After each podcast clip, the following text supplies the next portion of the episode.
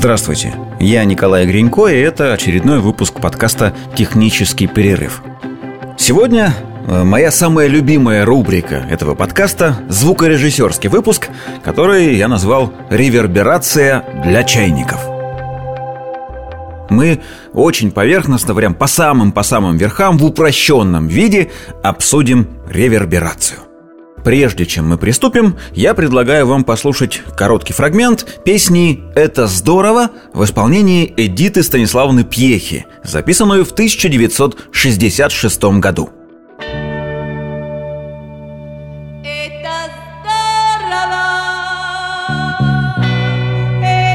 В начале голос Эдиты Станиславны звучит, ну вот с таким большим эхом. А вот сейчас, после вступления, голос будет звучать практически без эха. Поднимать тугие паруса, это значит верить в чудеса. Собирать в ладони звездный свет. Вот это она и есть реверберация как художественный прием. Здорово, это очень-очень хорошо. Это здорово, это здорово, это очень хорошо. Об этом и поговорим. Но сначала немного определимся с терминологией. Для людей, не знакомых со звукорежиссурой, все это э, называется одним и очень простым словом – эхо. Но сами звукорежиссеры, как ни странно, слово «эхо» не очень любят. Они предпочитают э, называть этот эффект другими словами и даже разделяют этот эхо-эффект на реверберацию и дилей – такое английское слово. Если верить Википедии, то реверберация – это процесс постепенного уменьшения интенсивности звука при его многократных отражениях. На мой вкус немного странное определение, но общий смысл оно все-таки передает. Реверберация – это отражение звука, которое долетает до нас, до слушателей, от различных предметов и окружающей обстановки. У слова «эхо» для нас с вами есть, ну, вполне определенное такое значение. Мы точно знаем, что эхо – это, это вот, так. Вот, так, вот так. Но вот такой эффект звукорежиссеры чаще называют словом «дилей», что в переводе с английского означает «задержка». То есть звук, возвращающийся к нам, долетающий до нас с несколькими задержками во времени. А еще в звукорежиссерской среде существует понятие «реверберация», которое звучит приблизительно вот так. На самом деле, по факту, это все равно эхо. Просто это очень много отражений, долетающих до нашего слуха с огромным количеством самых разных задержек. И вот все это общее понятие, отражение звука от чего угодно, и называется реверберацией. Для того, чтобы хоть как-то начать эту тему, нужно вспомнить об одном человеке. Звали его Уоллес Сэбин. Он жил в самом конце девятнадцатого века, был физиком, и его сегодня справедливо называют основателем архитектурной акустики. Однажды в тысяча восемьсот девяносто пятом году Гарвардский художественный музей решил что-нибудь сделать со звуком своего лекционного зала. Дело в том, что звук в этом лекционном зале был отвратительным. Все жаловались, что невозможно понять, что говорит лектор. Ведущие физики того времени считали, что хоть как-то улучшить акустику в этом зале невозможно.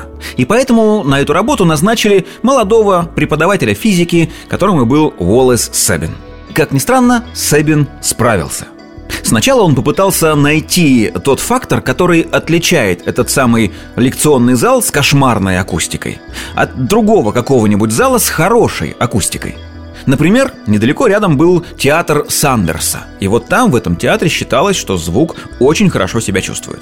Целых несколько лет Сэбин и группа нанятых им помощников проводили исследования в этих залах акустические. Они приходили в эти залы по ночам, приносили с собой трубу от органа и секундомер. И с помощью этих приборов они изучали, в течение какого времени звук, воспроизведенный этой органной трубой, затухает в том или ином зале. Причем они принимали во внимание не только размеры и конфигурацию самого зала, а они еще и учитывали различные материалы, которые в этом зале присутствуют. Ковровые покрытия, тела людей, которые там присутствуют. В качестве людей использовались те самые помощники Сэбина. И, кстати, именно тогда группа этих физиков определила, что тело среднего человека уменьшает время реверберации примерно так же, как шесть мягких кресел. И вот это вот постоянное «один человек равен шести креслам» до сих пор используется в архитектурной акустике. Итак, Сэбин абсолютно точно установил, что от того, какого размера и формы построен зал, а также от того, какие материалы в нем использовались, зависит время затухания внутри него звукового сигнала, время реверберации. И у него получилось, что в хороших концертных залах время реверберации составляет примерно две-две с четвертью секунды. То есть звук за это время полностью затухает. Но это в концертных залах. А в хороших лекционных залах время должно быть короче в два, а то и больше раза. Ну, примерно одну секунду должно составлять. Тот самый лекционный зал, который ему с самого начала поручили как-то улучшить, действительно обладал самыми жуткими акустическими условиями. Время затухания звука в нем составляло пять с половиной секунд. То есть лектор произносил одно какое-то слово, оно еще пять с половиной секунд носилось в воздухе. За эти пять с половиной секунд лектор успевал сказать еще десять-двенадцать-пятнадцать слов. Все они тоже добавляли собственную реверберацию. И, в общем, все это в результате смешивалось в одну плохо различимую для слушателя кашу. Но Сэбин бы не был настолько велик, если бы просто установил причину и ушел. Он придумал, как это исправить. По всему лекционному залу Сэбин расположил звукоизоляционные, звукопоглощающие материалы, чтобы они не позволяли звуковой волне так долго бродить по залу. В лекционном зале стало возможным проводить лекции. Уоллеса Сэбина э, вознесли прям на некий такой акустический пьедестал и даже наняли его в качестве консультанта при строительстве симфонического зала в городе Бостон. Это первый концертный зал, который был разработан с использованием теории архитектурной акустики, и сегодня он считается одним из лучших залов в мире. Итак, мы пришли к выводу, что реверберация все-таки нужна, но нужна она не всякая. Нужна хорошая, а еще лучше регулируемая. И вот для записи, например, музыки или там вокалиста какого-то инструмента самый такой естественный вроде бы способ – это записать этого вокалиста или музыканта а, в зале с хорошей акустикой. Понятно, что это далеко не всегда возможно, чаще всего вообще невозможно. И поэтому люди, инженеры, с давних пор пытались придумать какие-то искусственные приборы, которые эту самую реверберацию будут имитировать. Хотя поначалу обходились и вовсе без приборов. Ну, судите сами. Если голос в большом гулком помещении звучит действительно с эффектом эхо, то если тебе этот эффект нужен, значит, нужно где-то построить такое помещение и в нем записывать, ну, например, вокалиста. А в тот момент, когда этот эффект не нужен, можно вокалиста каким-нибудь способом загородить от этого большого помещения, оставив его в помещении маленьком. Так были изобретены самые первые примитивные эхокамеры. Студии для записи вокалистов были построены именно так, в виде огромных залов, в которых небольшая часть отделялась подвижной звуконепроницаемой перегородкой. Вот прям как двери в шкафах купе. То есть вокалист стоит у микрофона в звукоизолированной части студии и поет. А в нужный момент за его спиной звукорежиссер, ну в данном случае, не знаю, звукомеханик, наверное, это можно назвать, открывает эту самую перегородку, и за ней оказывается гигантский незвукозаизолированный зал. Ну прям бетонное помещение, в котором, разумеется, возникает эхо. И, долетая из-за спины вокалиста все в тот же микрофон, оно создает такой вот эффект. Не знаю, была ли именно эта технология использована в тысяча девятьсот шестьдесят шестом году в Советском Союзе при записи песни «Это здорово», но представить, как за Эдитой Станиславной Пьехой несколько дюжих людей открывают и закрывают нужные моменты звуконепроницаемую перегородку, это забавно. Это здорово! Это здорово! Это очень-очень хорошо! Это здорово! здорово, это очень хорошо.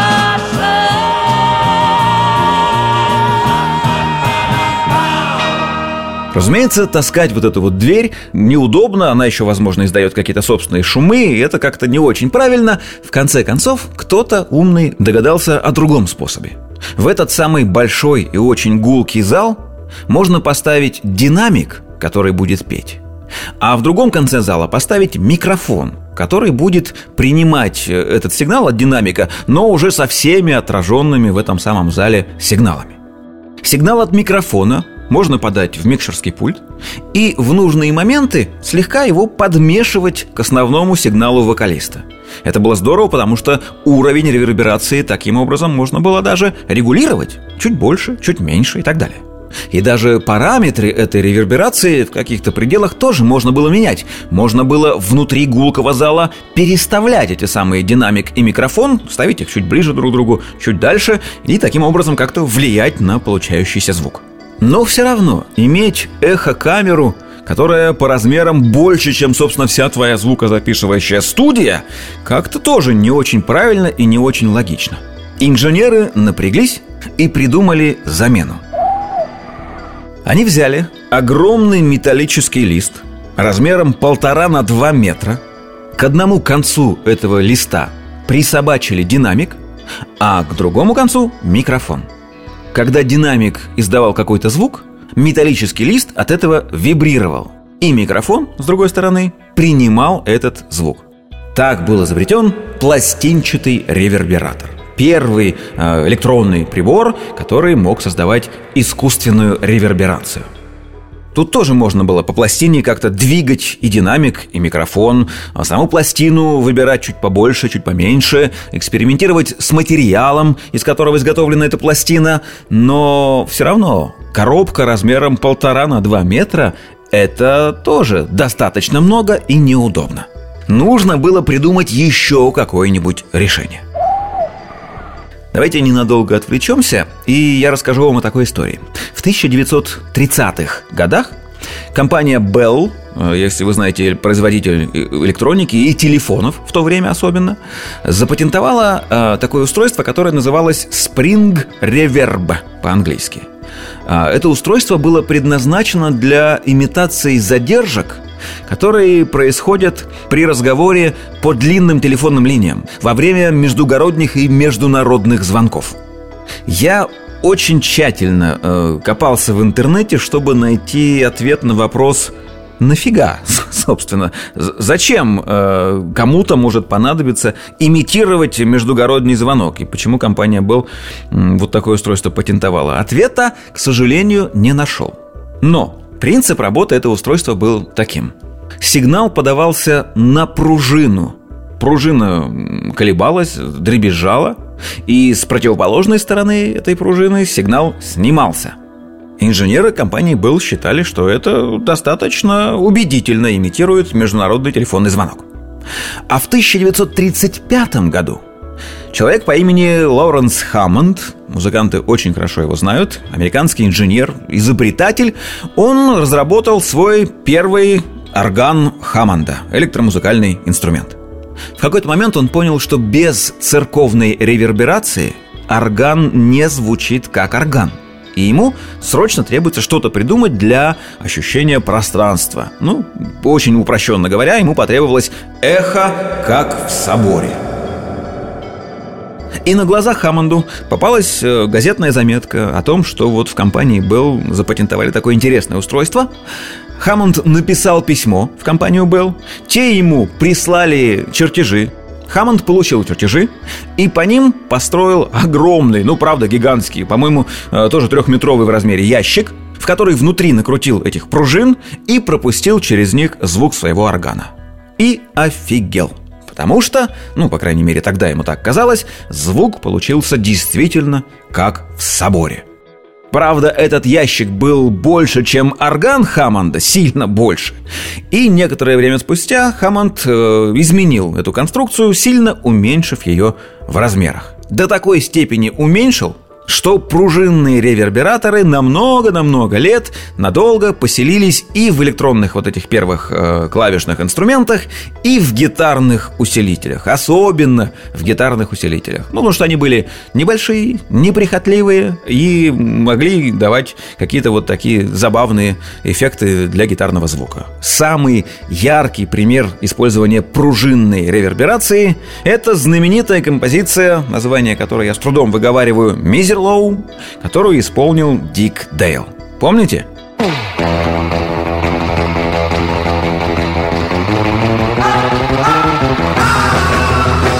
Вот именно так звучит пружинный ревербератор.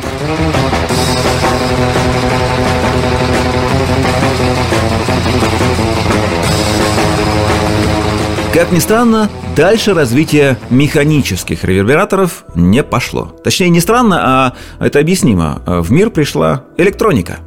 Инженеры начали имитировать электронными устройствами как раз и пружинные ревербераторы, и пластинчатые ревербераторы, и просто пытаться сымитировать какие-то помещения, ну вот те же самые соборы. Развитие цифровой реверберации было очень долгим и очень, ну, таким... ярким, вмещающим в себя множество различных событий. И в конце концов на сегодняшний день оно пришло э, к вершине, ну на сегодня вершине реверберации. Это импульсные ревербераторы. По сути это компьютерные программы, плагины, которые обрабатывают звуковой сигнал. Но не просто так. Сначала звукоинженеры снимают параметры различных помещений, оцифровывают их и загружают в эти самые импульсные ревербераторы. Ну, грубо говоря, они приезжают в тот самый концертный зал с идеальной акустикой, ставят в центр этого зала микрофон, несколько микрофонов, издают щелчки чем-то, ну, не пальцами, а тоже специальными устройствами, и затем тщательно измеряют импульсы, то есть время реверберации в этом конкретном помещении. Причем не одного импульса, а множество импульсов, направленных в разные стороны. Таким образом у них получается, ну, такая оцифрованная картина, оцифрованная, не знаю, матрица, что ли, вот этого помещения, через которую можно прогнать любой акустический сигнал, и он будет звучать так, как будто источник этого звука находится в этом концертном зале. Понятное дело, что только концертными залами дело не ограничивается. Точно таким же образом можно снять наиболее удачно сконструированные а, звукозаписывающие студии, например. Ну, вот тот же Abbey Road. Можно даже не предназначенное для этого помещение и даже не помещение таким образом снимать. Например, можно а, оцифровать какую-нибудь пещеру или металлическую цистерну изнутри. Или, скажем, внутренности автомобиля. Лифт, офис, квартиру, туалет, ну, все что угодно. И эти, там, слепки, что ли, цифровые вот этих помещений тоже загрузить в ревербератор, чтобы ими потом обрабатывать звук. Вот эти слепки, они используются э, не столько в музыке, сколько в кинематографе. Потому что в подавляющем большинстве весь звук, который вы слышите в кино, все голоса, записаны совсем не на съемочной площадке, не в том помещении, которое вы видите на экране. Ну, хотя бы потому, что, во-первых, вокруг актера во время съемок э, раздается множество шумов самых разных. Там же, ну, как минимум толпа людей еще присутствует, которые дышат, кашляют, переговариваются, и оборудование вокруг работает, все это шумит. А во-вторых, помещение, которое вы видите на экране, оно, ну, почти в ста процентах случаев не является тем, что вы видите. Если вы видите человека, сидящего в ванне, в ванной комнате, ну, задумайтесь, где в этой ванной комнате еще может располагаться камера, режиссер, помощник режиссера, звукооператор и, не знаю, гример и все остальные люди, осветители.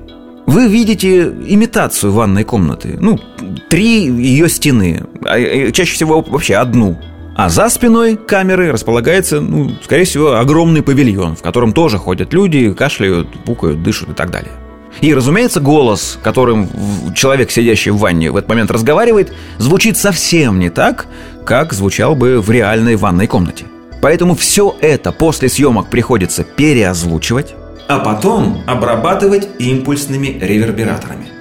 И у нас с вами, у зрителей, не возникает никаких сомнений в том, что вот этот голос записан внутри автомобиля или внутри, не знаю, деревянной коробки, в, которой, в которую посадили главного героя, или еще где бы то ни было. Даже на улице. Улица, она же тоже имеет собственные характеристики реверберации. И нам для составления в голове полноценной картинки нужно получать и эту звуковую информацию. Цифровыми методами мы можем получить абсолютно любую акустическую картину. А теперь я бы хотел вам раскрыть один из секретов записи этого подкаста. Дело в том, что голос, который вы слышите, тоже всегда обрабатывается ревербератором. Сейчас объясню. Я записываюсь в студии, в которой сведены к минимуму все возможные отражения звука. И, как ни странно, такой звук человеком ощущается, ну, как неприятный. Потому что мы в реальной жизни никогда не слышим звука без реверберации. Но для качественного звука записываться нужно именно в такой студии. А уже потом добавлять к звуку реверберацию, чтобы голос звучал более естественно. Вот сейчас я отключу реверберацию, но, правда, полноценно оценить этот эффект смогут только те, кто слушает этот подкаст в наушниках. Итак, вот сейчас в моем голосе нет реверберации.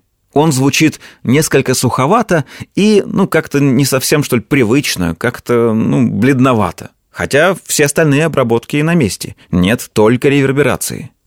А вот здесь я включил ту самую реверберацию, которую использую вот все предыдущие сорок выпусков подкаста. Это работает тот самый импульсный ревербератор, который имитирует вокруг меня аудиостудию Abbey Road. Клево, правда? Маленький цифровой ревербератор с регулятором уровня волюме. Реверберировал, реверберировал, да не реверберировал. Вот такая история. Ищите подкаст «Технический перерыв» на доступных цифровых площадках. Счастливо!